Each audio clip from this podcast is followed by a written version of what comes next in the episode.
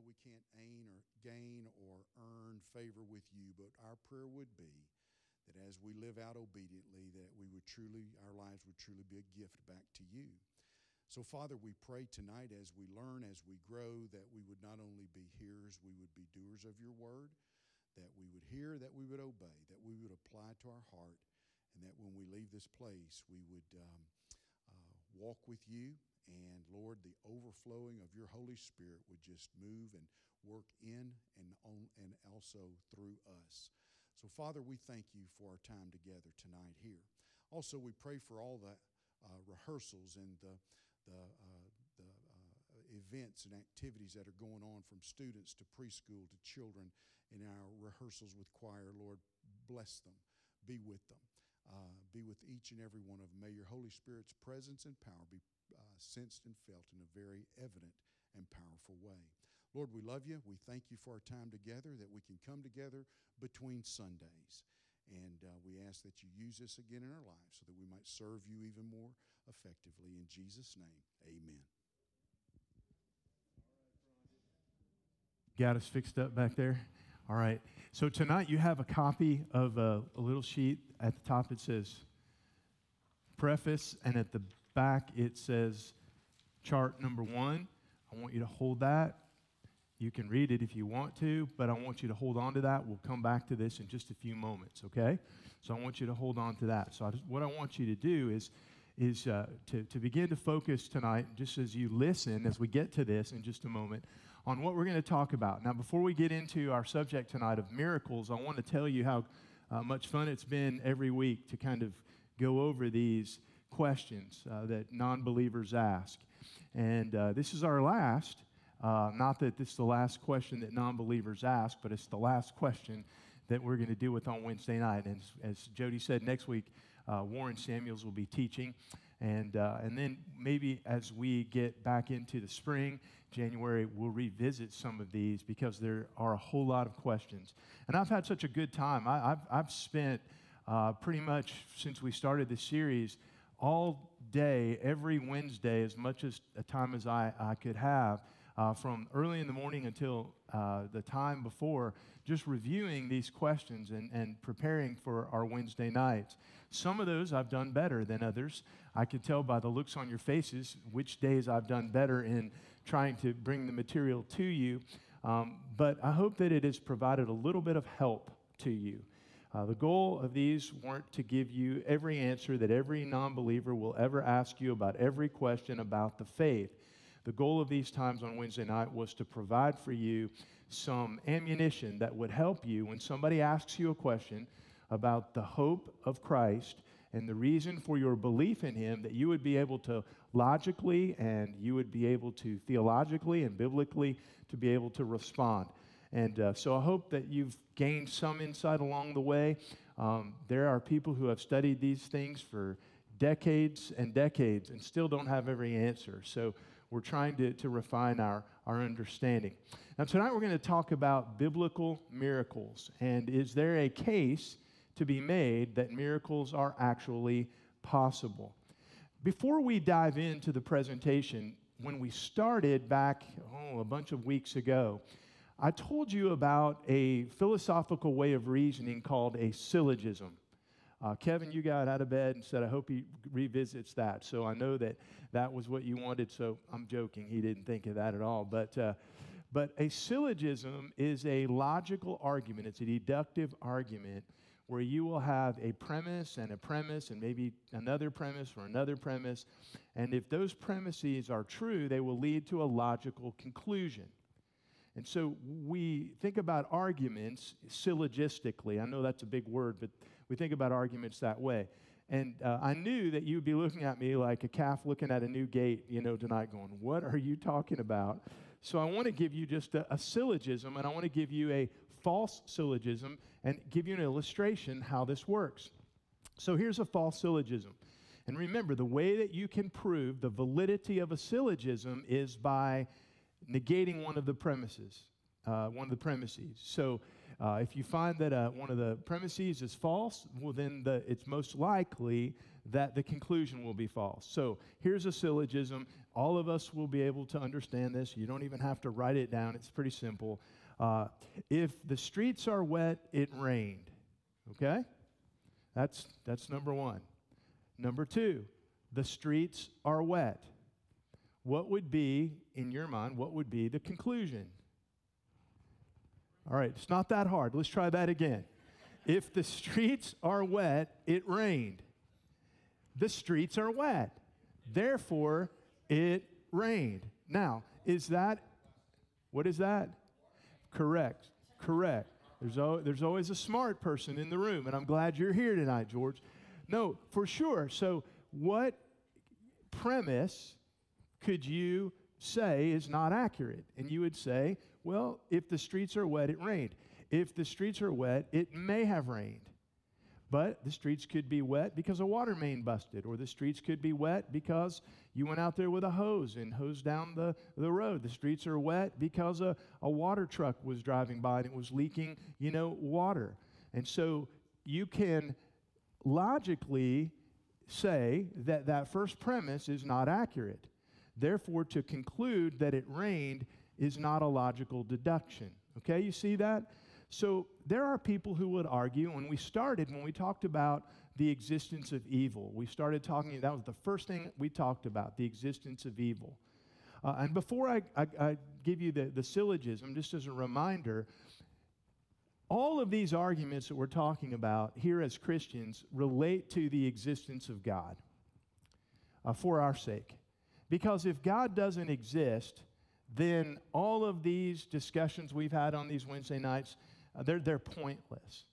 Because if God doesn't exist, then we have no God who has revealed himself in his word through his Son and if there is no God and he hasn't revealed himself in his word and ultimately through, uh, through his word, but ultimately in the person of his son, then we have no reliable way to make sense of anything in reality.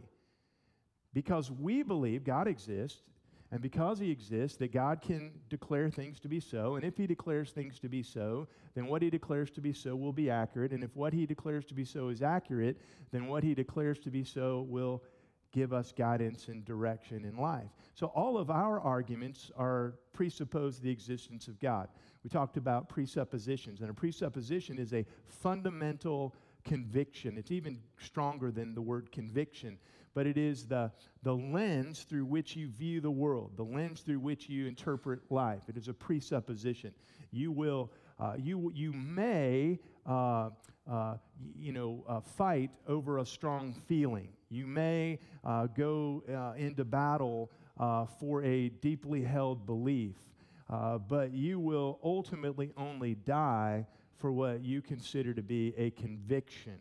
And a conviction, as a presupposition, is a fundamental, uh, fundamental belief through which you view everything about the world. So, how you view the world all comes back to your presuppositions. This is very important as we talk about miracles tonight. So remember the argument uh, that was used by those that would deny the existence of God because of the existence of evil? Here's the argument they said if God is all powerful or omnipotent, and God is all loving or omnibenevolent, then he would do away with evil. Second premise evil exists. Conclusion, therefore, God doesn't exist. Remember that argument? If God's powerful, he could take care of evil. If God's loving, he wouldn't allow it to occur in the first place. But we all know that evil exists, therefore God doesn't exist. Well, if you can demonstrate that in that argument one of those uh, premises is wrong, then you can deny the conclusion, or you can prove the conclusion is wrong, that, wrong that God doesn't exist. Are y'all following me? So the, the premise that God is all powerful and God is all loving is true. But what the premise fails to acknowledge is, is that an all loving and an all powerful God would have no reason or no purpose in evil. You see, just because God's all powerful and just because He's all loving doesn't mean that He has no ultimate purpose in evil. And so, as we looked at the subject of evil, we understood, though, it is beyond our limited understanding to comprehend why natural evil or, or, or uh, uh, moral evil would occur in our world, we believe that God ultimately, when it's all said and done, and when God is able to bring it all into light, has some greater purpose for it. It doesn't make it easy, doesn't mean we have to like it, doesn't mean that we can't cry out to God because of it, but we do believe that He has a purpose. And so that's an, uh, an example of where a syllogism you know, uh, can be argued. Now, l- let me give you another one as it re- relates to, to, to, miracles. And uh, here is the argument against miracles by uh, skeptics, or as we'll see in just a moment, by a worldview that permeates our culture and is being taught, by the way, in our universities uh, and in our public schools. And uh, this is the particular worldview that dominates the day uh, outside of the church. You know, it, it, people in church sometimes we talk to each other so much that we, we think we're the only opinions in the world. And I tell people all the time, you know, sometimes, you know, if you want to know what else is going on in the world and, and you want to know what your neighbors think, uh, you know, turn off the, the 24 hour news channel that you always watch and watch the other one. You know, seriously. Uh, you know, a lot of us, we just, we pump our minds with the same type of uh, truth all the time, and we fail to uh, realize not that we have to accept any other view, but we have to learn to accept that the predominant view in culture is a view that is so much different than the view that you and I have. And I'll just ask you this question. When you leave here and you go to work or you go to school or you go to your neighborhood, does everybody agree with you and your philosophical, theological, biblical viewpoint? No. So we have to understand what people think and how they think if we're going to have any type of uh, influence and interaction with them. So let me give you the predominant worldview as it relates to miracles. And it, as you'll notice, I'm not turning a slide because this was a last minute uh, addition to the notes uh, anyway. So let, let, let, me give you the predominant worldview syllogism. You remember premise, premise, premise, conclusion. Miracles are violations of natural laws. Okay? That's number one. Miracles are violations of natural laws. Number two, natural laws are immutable. It means they can't change. So the argument is a natural law is if I step off of this uh, stage, gravity is going to take me to the ground. Natural laws are laws that we observe in nature that we know you can't violate. They're, they're, they're laws that are observable, there are laws that uh, are repeatable. Uh, there, are, there are laws that, that, that create uh, the, the system, the structure of how nature works and how the universe works. And so the argument would be miracles violate those laws, and yet those laws are immutable. Number three, it is impossible for immutable laws to be violated. I mean, if the law is immutable and you violate it, it's not immutable, right? So the argument would be number four, therefore, miracles are impossible. Okay, you see the argument? How would you respond to that if somebody came up to you and said, hey, wait, time out? Your miracles in the Bible, listen, they violate natural laws. I mean, Red Seas don't part, uh, the, the rivers don't turn to blood, uh, and let's just go on and on. Uh, ba- babies aren't born uh, by uh, virgin births. Uh, dead people don't walk out of tombs. I mean, we can just we can just keep going on and on and on. You look at the back of your sheet; they're they're about 34, 35 that Jesus did, you know. And so, how would you argue that? Well, you would have to argue that one of the premises is wrong, or there there's and that's correct. Did somebody say second? The second one, right? Natural laws are immutable. Now, now here's, the, here's the reason that we can poke some holes in that. While we observe natural laws, and natural laws regularly occur in a regular way according to a regular pattern, that's our limited understanding what we can observe. The assumption is, is that we have a complete and total understanding of every natural law and how those laws work. And it, it, it, it, presumes that we understand that laws, the way we observe them, are going to happen that way all the time. Now, my observation is if I step off of this stage, gravity's taking me to the ground.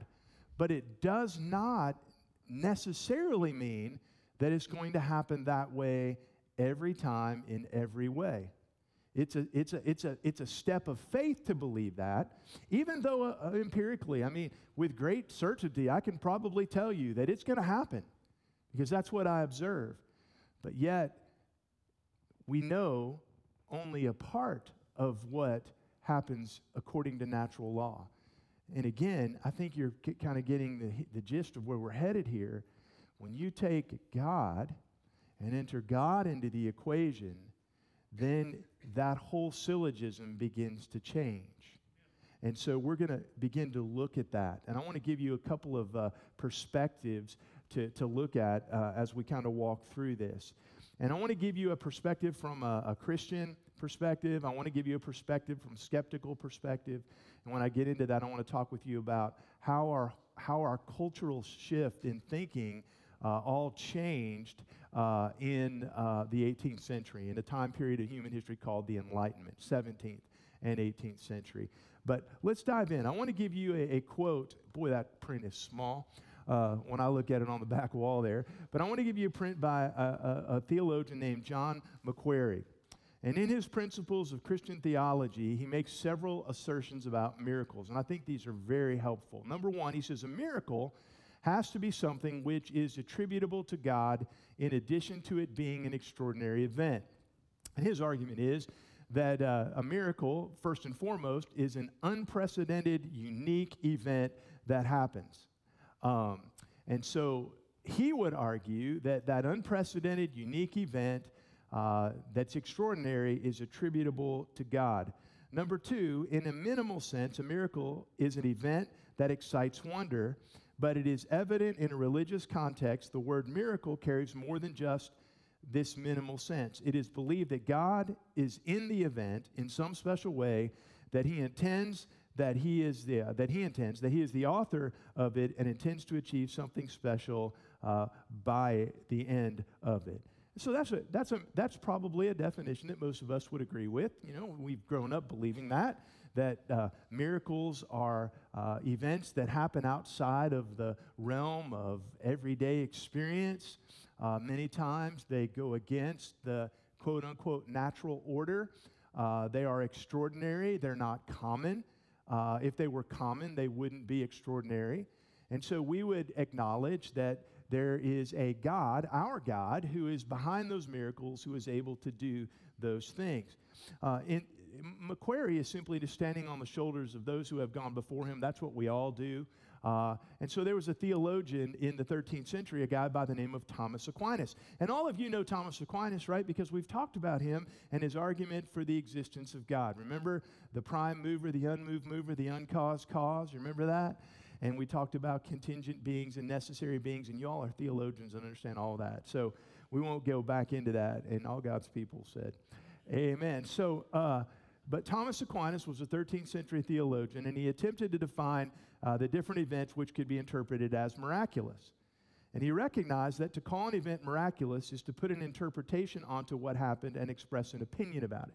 So you get the point. When you say something's miraculous, it's more than you're just describing something that happened. You are personally injecting into that uh, an opinion, and you're taking that, that, that event to a whole nother level. Now, a lot of times we use the word miraculous like, I got in this accident, look at my car. It was a miracle, you know, that I, that I didn't survive.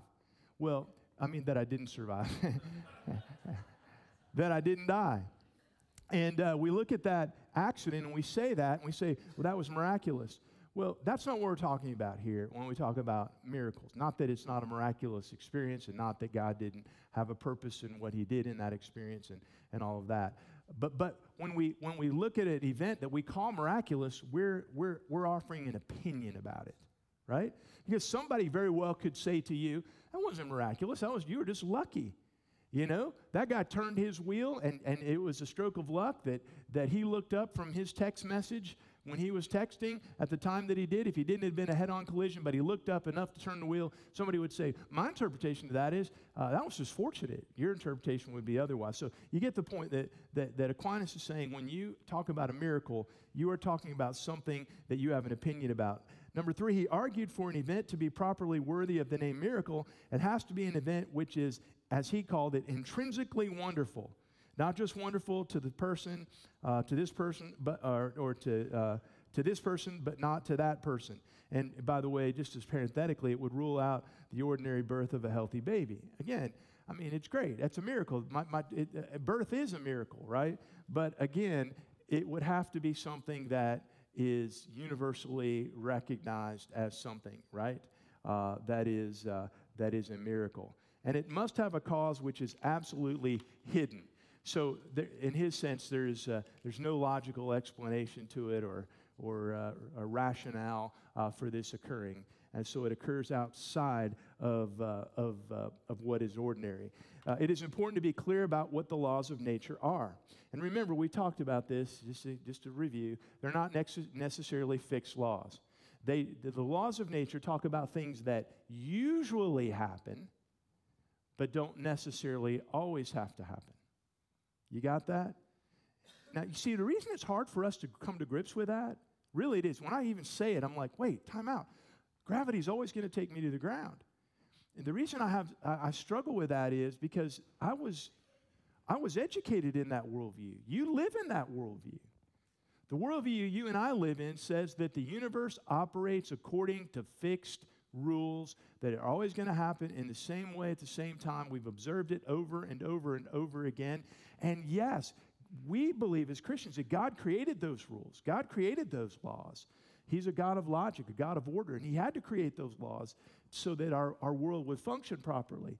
But it, it does not mean that everything is always everything always has to happen according to those laws. So perhaps God can suspend natural laws on occasions. For example, sometimes a loving uh, parent relaxes certain rules in response to a child's pleading. Have you ever done that as a parent? Nobody in here has ever done that as a parent. Or a student who is pleading with his professor to have mercy uh, on him or on her because they didn't complete the assignment. Well, the syllabus says you don't turn your assignment and you get a zero. But wait, okay, I'll give you an exception here. Now, you see, the law is this is what ordinarily is going to happen, but it doesn't mean that it is always going to happen that way. So, miracles have to be occasional. If they were more regular, life would be confusing. So, we talked a little bit also about C.S. Lewis. And C.S. Lewis wrote a book on miracles and uh, defended the Christian belief, obviously, as you would imagine. Uh, he said, we're, we're faced with a choice about how we view the world. We are either, we visited this, we're either naturalists, which is reality is totally physical, or we're supernaturalists, non physical things may exist.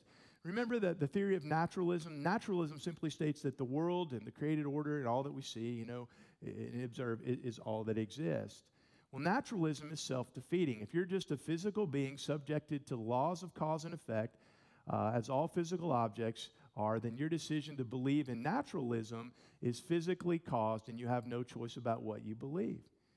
I mean, if the world is just simply cause and effect and we're all here and just on, uh, on board for the ride, uh, it's, it's self defeating. I mean, what, what's the point? Uh, but if you believe in supernatural, then you would believe uh, lastly, by the way, your decision is caused by physical factors, not supernatural factors. But if you believe in the supernatural, then you will believe that, that there uh, are things that happen in this world that uh, defy what is physical, that there is a, a reason and there uh, is a purpose, and, uh, and, and we are not an accident, and uh, we are not uh, deterministic beings, which are determined from the very beginning to go a certain way, but we're part of what God is doing in His world, and we have the interaction with Him. You see how the worldview totally changes based on where you are? Are y'all bored yet? Okay. All right. So here's a quote by C.S. Lewis. He says, Miracles are a retelling in small letters of the very same story, which is written across the whole world in letters too large for some of us to see. I love that quote. So, you know, I, I, love how Lewis, in, in, in, his own inimitable way, uh, can, uh, uh, can, can, can take that and, uh, in his inimitable, inimical way, can take that and he can summarize it in such a, such a clear way. Um, So let me give you just a, a, a, an overview then of, of, of uh, what we believe or what I believe, what most Christians believe, what evangelicals believe about miracles.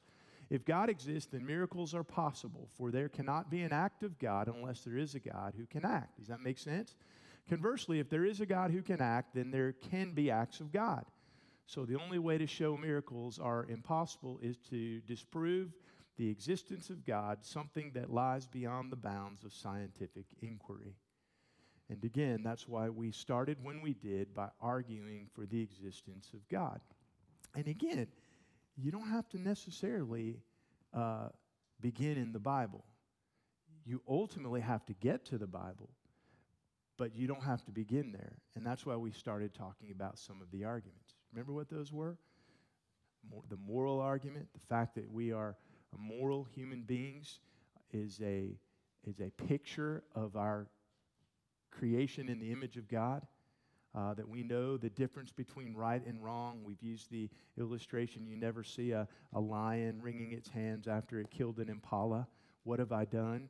Uh, but yet, as a human being, morally created in God's image, uh, we understand that to take a life is not normal. And how do we understand that? We understand that based uh, on what Immanuel Kant said, philosopher. He said there's this categorical imperative, this mor- morality uh, that governs how we live, so we know the difference between right and wrong.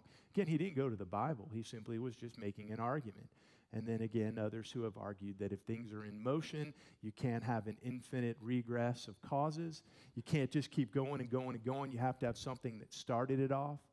You can't have that just going, going on forever. There had to be something that started it. His argument is that is perfect uh, uh, indication that there is a prime mover, an unmoved mover, an uncaused cause. Anyway, so when we talk about all of that, we begin to bring God into the picture, and therefore it gives us perspective. So that's great, right? You all believe that. I heard a couple of amens, right? All right, let's see if we get a few more on some of these that I'm about to talk about. So let me give you the predominant worldview that your grandchildren, that many of you had, that's being taught at, uh, you know, uh, A&M and being taught at University of Texas and being taught at Tarleton and being, you know, you, you name it, UTD, wherever. Uh, the, the, the prevailing school of thought in higher education, the prevailing school of thought that you'll see on most television programs, the prevailing school of thought that you'll see in movies, the prevailing school of thought that is the system that, that we all live in today. I'm saying prevailing uh, because it doesn't describe everybody. There was a philosopher in the 18th century, a man by the name of David Hume. Uh, David Hume was a skeptic. He was also an empiricist and I'll give you an understanding why that's important. But he says, a wise man proportions his belief according to the evidence. So if you're going to believe anything, you better have some reasons to believe what you believe. So he, he's, and, and his argument was number two, our knowledge of the world should come from observations made by our senses. We cannot reason accurately beyond what we see and hear. So Hume would argue that if you're going to believe anything, you've got to believe everything by observation. So I sit outside and I watch the rain fall and I watch the sun come up and I, I watch how the, the, the whole system of this world works and I make observations. From those observations, I deduce that the planet and the universe and everything works by fixed natural laws, and therefore anything that defies those fixed natural laws that goes against those has to be rejected. Empiricism is simply, you know, what, what I can sense and see. Skepticism is I'm going to hold out doubt on anything that goes against that. So that, that, that's David Hume, okay? You think that's being taught in our world today? Sure it is. It's being taught. It's, it's the supernatural that's being rejected because we can't observe it. Where's God? I want God to come down here. I heard, a, I heard a, an atheist uh, who was uh, uh debating a, a, Christian, and you know the atheist I may have shared this before. He held up a pen, and uh, he said, "If God exists, I want you right now. I'm going to give you 10 seconds to make this pen disappear." And he says, "Why wouldn't God want to do that? If He was God, why wouldn't He make that pen disappear? You know?" And he was trying to be a little God, and and he counted 10, 9, 8, 7, 6, 5, 4, 3, 2, 1, and the pen didn't disappear. And he said, See, there, there is no God. And, you know, because I, he didn't operate according to my rules. He didn't operate according to, you know, we, we all know, he said, that doesn't happen. Therefore, God doesn't exist. And I was praying as I was watching that, that God would make the atheist disappear and leave the pen. But that, that didn't happen. So David Hume then ha- is responsible in large part to a, a system that is uh, permeated our culture. Uh, he would argue for a miracle to be called a miracle, it must be something that never happens in the normal world. And therefore, miracles do not happen by their very definition. Because a miracle is something that defies the natural order. And nothing defies the natural order. Therefore, he argues that a miracle can't happen. So, by definition, miracles are beyond the realms of reasonable belief.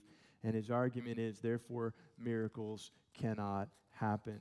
Uh, just to give you a further insight into his thinking, uh, he makes this argument. He says, A miracle may be accurately defined uh, a transgression of a law of nature by a particular volition of the deity or by the interpreta- uh, interposition of some invisible agent.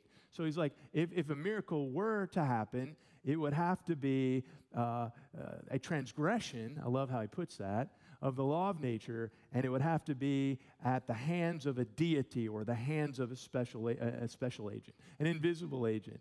Uh, and he calls this the violation definition. It's a key claim uh, that a miracle is a violation or breaking of a natural law. And so, no sensible person could ever believe that a miracle had happened. Other interpretations are far more likely. And based on our past experiences, we know that this does not happen. So you might ask yourself this question then what did he say, or how did he argue uh, uh, about people who believe in miracles? Well, here's what he would say Stories of miracles tend to come from ignorant and barbarous places, barbarous places and nations rather than from well educated people. How's that for condescension? Therefore, their testimonies are not to be trusted. These people are more likely to be gullible and less familiar with rational scientific theories. How's that? You're just ignorant, is what he would say. And because you're ignorant, you're not to be believed. And there are a lot more arguments that he made. He, made the argument, he said, religious people have a reason to have miracles. If they don't have miracles, they don't have a God. So you know, they're going to invent these miracles. They can invent them all they want to invent them. They can talk about them all they want to talk about them. But they didn't happen because they violate their transgression against the natural law. All right? So that's Hume. Now, he's 18th century. But what about, what about more recent? Well, Maurice Wiles uh, has a uh, book. Wrote, he wrote a book called "The Myth of the God Incarnate," uh, and Maurice Wiles is a, uh, uh, I think he's an Anglican uh, who taught at Oxford University. Okay, um, and so he was there from like 1970 to 19. He, he's he's I was going to say he's now with the Lord. I'm not quite certain, uh, but he's died, and uh, but he was at, at Oxford for a number of years. He gives you a little bit of a different perspective, and this is another one that's being proffered in our institutions. Uh, he didn't reject the concept of miracle for scientific reasons. Okay, so he he said I'm not going to go with the Hume argument. Uh, as, a, as, a, as, a, as an Anglican quote unquote Christian. Uh, he says, certainly the notion of a miracle cannot simply be ruled out on scientific grounds as logically impossible, since the world we know is not a closed, deterministically ordered system. Okay? He's got to throw that out there because he's a, he's, a, he's, a, he's a religious guy. So, you know, there has to be some, there has to be some order and reason to, and, and, and, and reason for your being, and, and, and our, our world is, is not deterministically ordered. So, uh, there are things that can happen outside of what we know and what we experience. Here's his argument the problem with miracles is making sense of the morality and wisdom of God. Okay? So for Wiles, he had a problem with miracles because of Hiroshima and Nagasaki, and because of Auschwitz, and because of concentration camps, just to name a few. And so his argument was well, listen, if the Bible teaches, as you believe, that God is a God of miracles who does the supernatural, How is it possible that a God who can part a Red Sea and a God who can raise a Savior from the dead wouldn't step in and keep these two atrocities from happening? And so he had a problem with the problem of what? Evil. He, it, circled all the way back for him to the problem of evil. And here's his argument. Uh, Wiles' objection to the traditional view of miracles is on moral grounds. He says if there is a God who sometimes performs these sudden miraculous interventions in the world, then it must be an arbitrary God, a God who has favorites, a God who can be unfair, and a God who lacks compassion. So his argument is you know, if there's a God, he's awfully arbitrary. I mean, how, how, why would he uh, do one miracle and not do them all? And so maybe he, he's not a God of love. Maybe he's not, I'm not benevolent. Or, or, or, or, maybe he's incapable, really, of stepping in. Um, an occasion where God intervenes with the natural order to help individuals or groups raises issues about consistency and fairness. God would have to be arbitrary or partisan. You know those words. Arbitrary is an action based on random choice, partisan, a strong supporter of a certain party or group. And his argument is that God is both arbitrary and partisan. So sometimes he steps in and sometimes he doesn't, and sometimes he likes other people more than he likes others. You remember, by the way, that Jesus was asked a question by the disciples and about why bad things happen. Remember, there was an occasion where the disciples came to him and said, Lord, tell us about why the tower fell on those Galileans where, where, uh, where they were sinners, or why, why were uh, those slaughtered? Uh, were, did, did they do something wrong? And what did Jesus say? He didn't answer the question exactly the way they wanted. What, in other words, why did this bad thing happen to these people? Were they sinners because of that? Were they worse than everybody else? And what did Jesus say? Unless you repent, you all likewise perish. Jesus didn't, uh, didn't get sucked into their question. He was saying, listen, bad things happen you need to make sure that when anything happens, good, bad, or whatever, that your heart is right before God. Evil is, is reality. Jesus didn't deny the existence or reality of evil, but he said, unless you repent. In other words, you can put your hope in something beyond the influence of evil or the influence of bad things in this world. Again, uh, so Wiles struggled with that.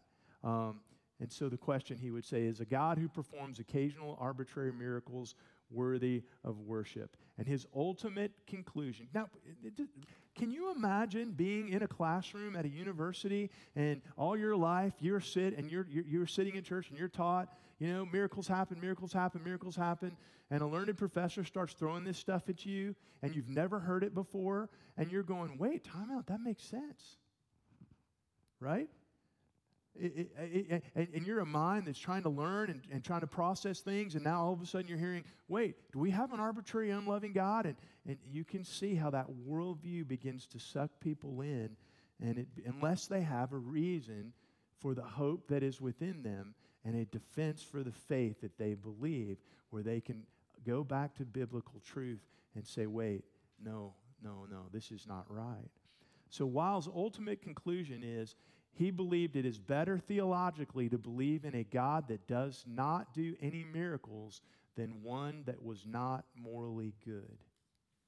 So his ultimate conclusion was I would rather say that God doesn't do miracles than to say that God isn't morally good.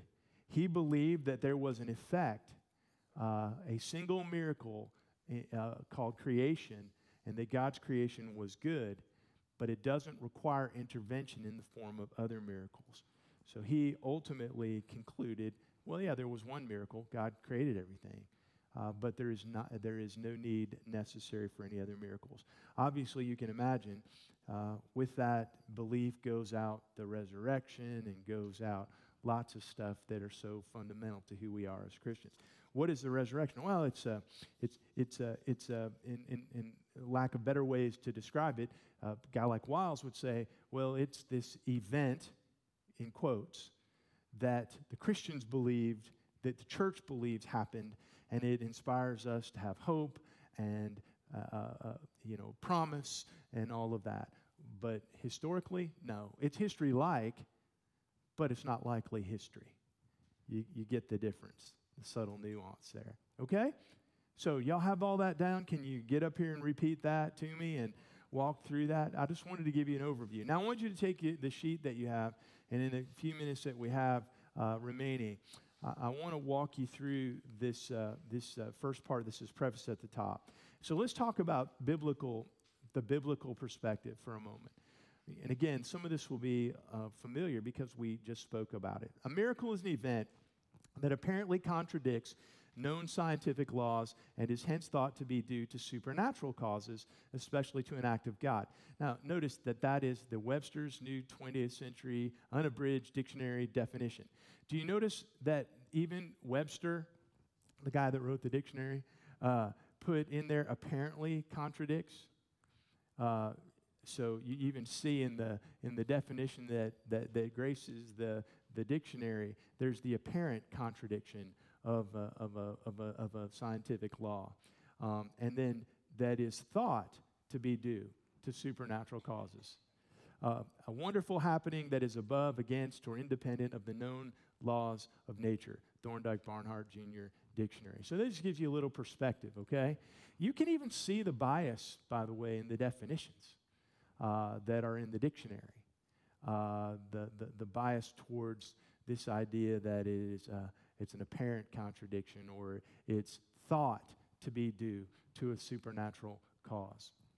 So, words in the New Testament, when we uh, read about the acts of God, there are three primary words signs, wonders, and miracles. You've read those in your Bible uh, Greek, semeion, uh, teros, and uh, dunamos or dunamis.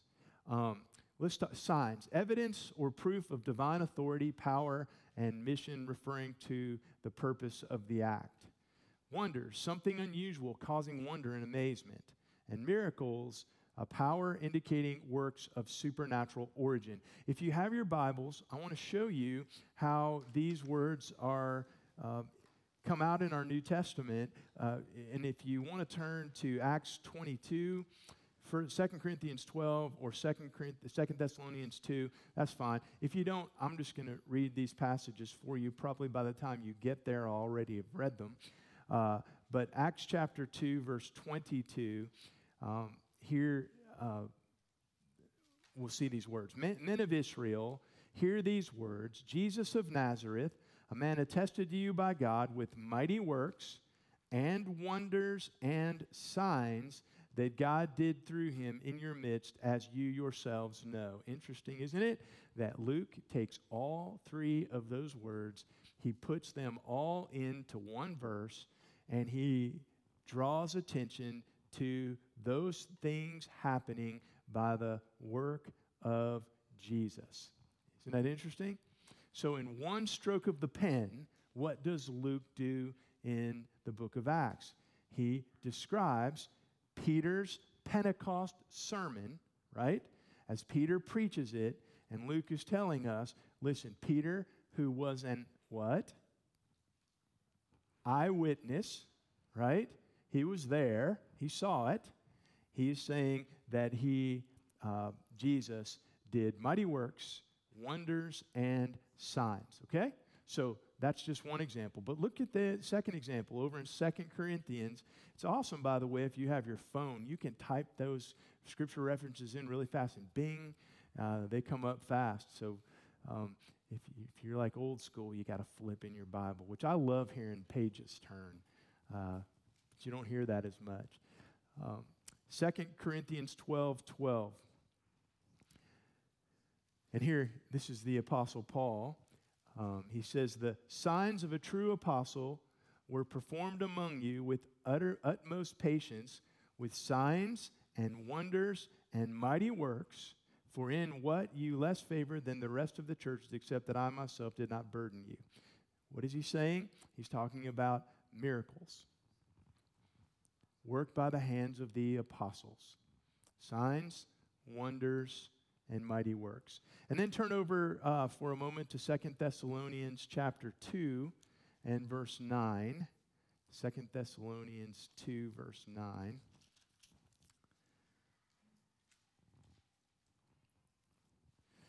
This will be an interesting little twist.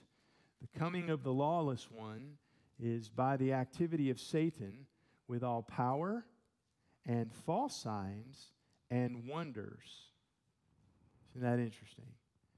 We've been talking in the morning Bible study with our men that every time God moves, Satan offers a counter move. So every time God does something, Satan always wants to counterfeit what God does. And so, even as we get to the ends of the age, even as the curtain of human history begins to fall, you'll see signs and false wonders, and, and uh, uh, our enemy will use those. But notice that all three words in the same passage in different order.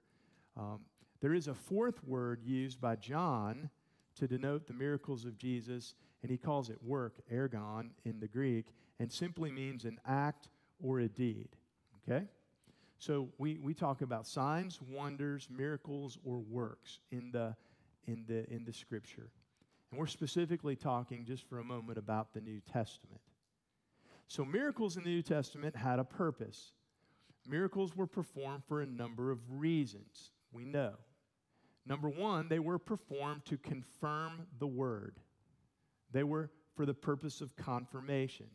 Um, one of my favorite passages, and it should be hopefully one of your favorite passages, because when we talked last week about the deity of Jesus, I referenced uh, uh, the book of Hebrews to you but I, I want to read it Hebrews chapter 2 and uh, verses 2 through 4. Um, but I'll, I'll, start with verse 1 because it's, it's such a rich passage. Therefore, we must pay much closer attention to what we have heard, lest we drift away from it. For since the message declared by angels proved to be reliable, and every transgression or do, uh, disobedience received its just retribution, how shall we escape if we neglect so great a salvation? It was declared at first by the Lord, and it is attested to us by those who heard, while God also bore witness by signs and wonders and various miracles and gifts of the Holy Spirit distributed according to his will. So the writer of Hebrews is saying, How did God confirm what he was doing through Christ, he confirmed that through signs, wonders, miracles. Uh, Mark chapter 16, verse 20, we won't turn there, but, but uh, you can make, the, make note of that. Secondly, miracles in the New Testament were to produce faith in Jesus.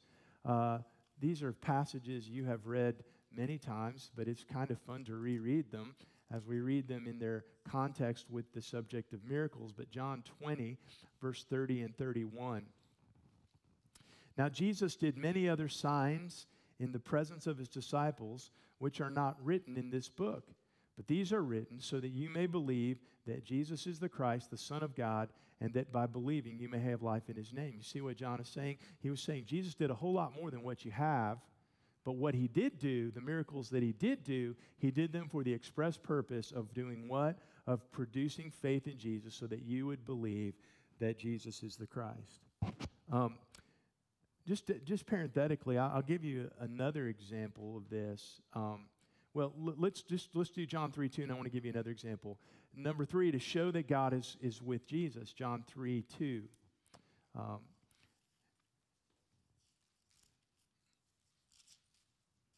so, John 3 2, this man uh, will uh, begin in verse 1. Now, there was a man of the Pharisees named Nicodemus, a ruler of the Jews.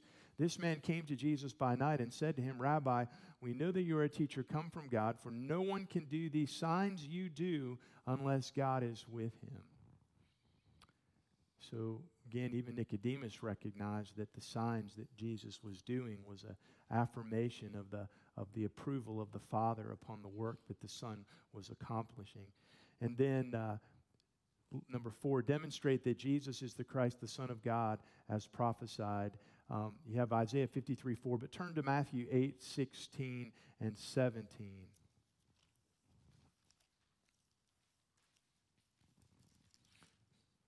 Matthew 8, 16, and 17. That evening they brought to him many who were oppressed by demons, and he cast out spirits with a word and healed all who were sick. This was to fulfill what was spoken by the prophet Isaiah. He took our uh, illnesses and bore our diseases. Why did he do what he did? To demonstrate that Jesus was the Christ, the Son of God. Prophecy of Isaiah 53, Isaiah 61. Uh, and the same, by the way, is, is echoed over in Luke chapter 4, um, verses 18 and 19, the, uh, the Isaiah prophecy. But Luke 4, verses 18 and 19. The Spirit of the Lord is upon me because He has anointed me to proclaim good news to the poor. He has set me to proclaim liberty to the captives, the recovering of sight to the blind, and to set at liberty those who are oppressed, to proclaim the year of the Lord's favor. So the prophecy of Isaiah is fulfilled in the works of Jesus to demonstrate that Jesus is the Christ. Now, these aren't the only examples. Let me give you one that you know about.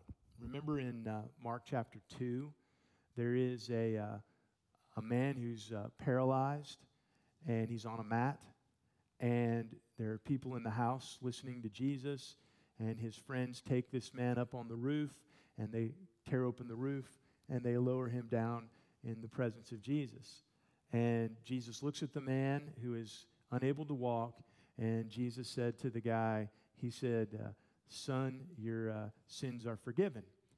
And the Pharisees began to complain, uh, Who can forgive sin but God alone? Who are you, right? Well, I mean, that's a good point. Only God can ultimately forgive sin. And if you don't believe that Jesus is God, uh, then you're going to believe that he's uttering blasphemous sayings.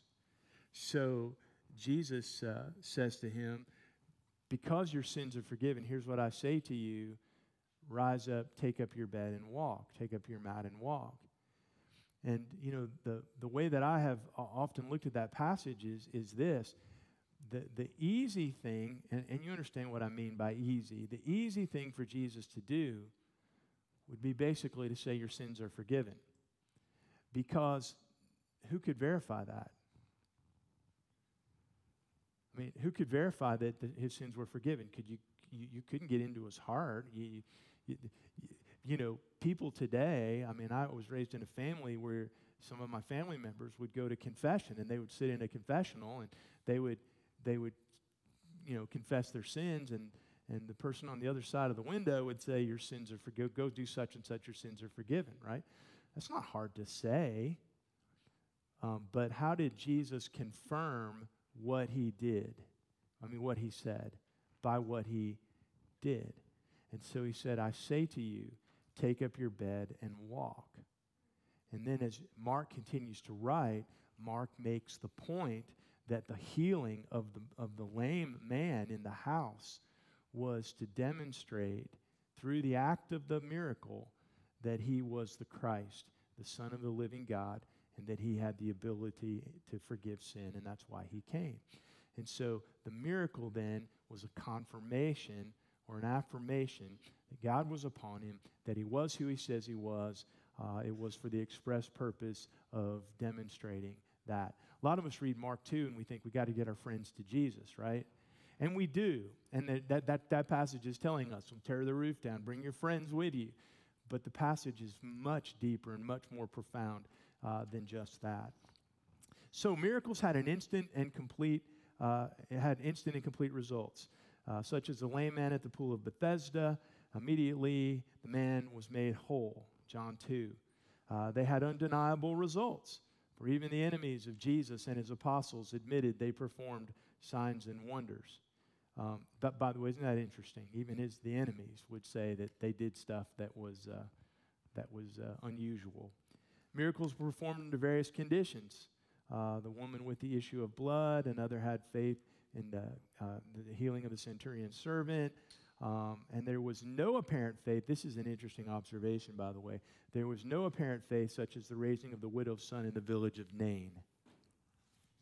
So remember, the woman's carrying the, the, the, the, the son out. Jesus is coming into town. He stops, does a healing, but there is no apparent act of faith there. It's simply an act of mercy on the part of Jesus.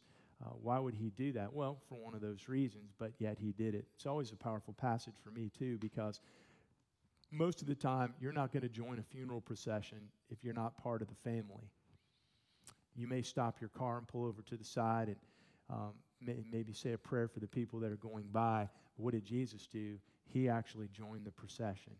And uh, I, I, I love to use that passage when I'm trying to comfort and help people who have lost loved ones.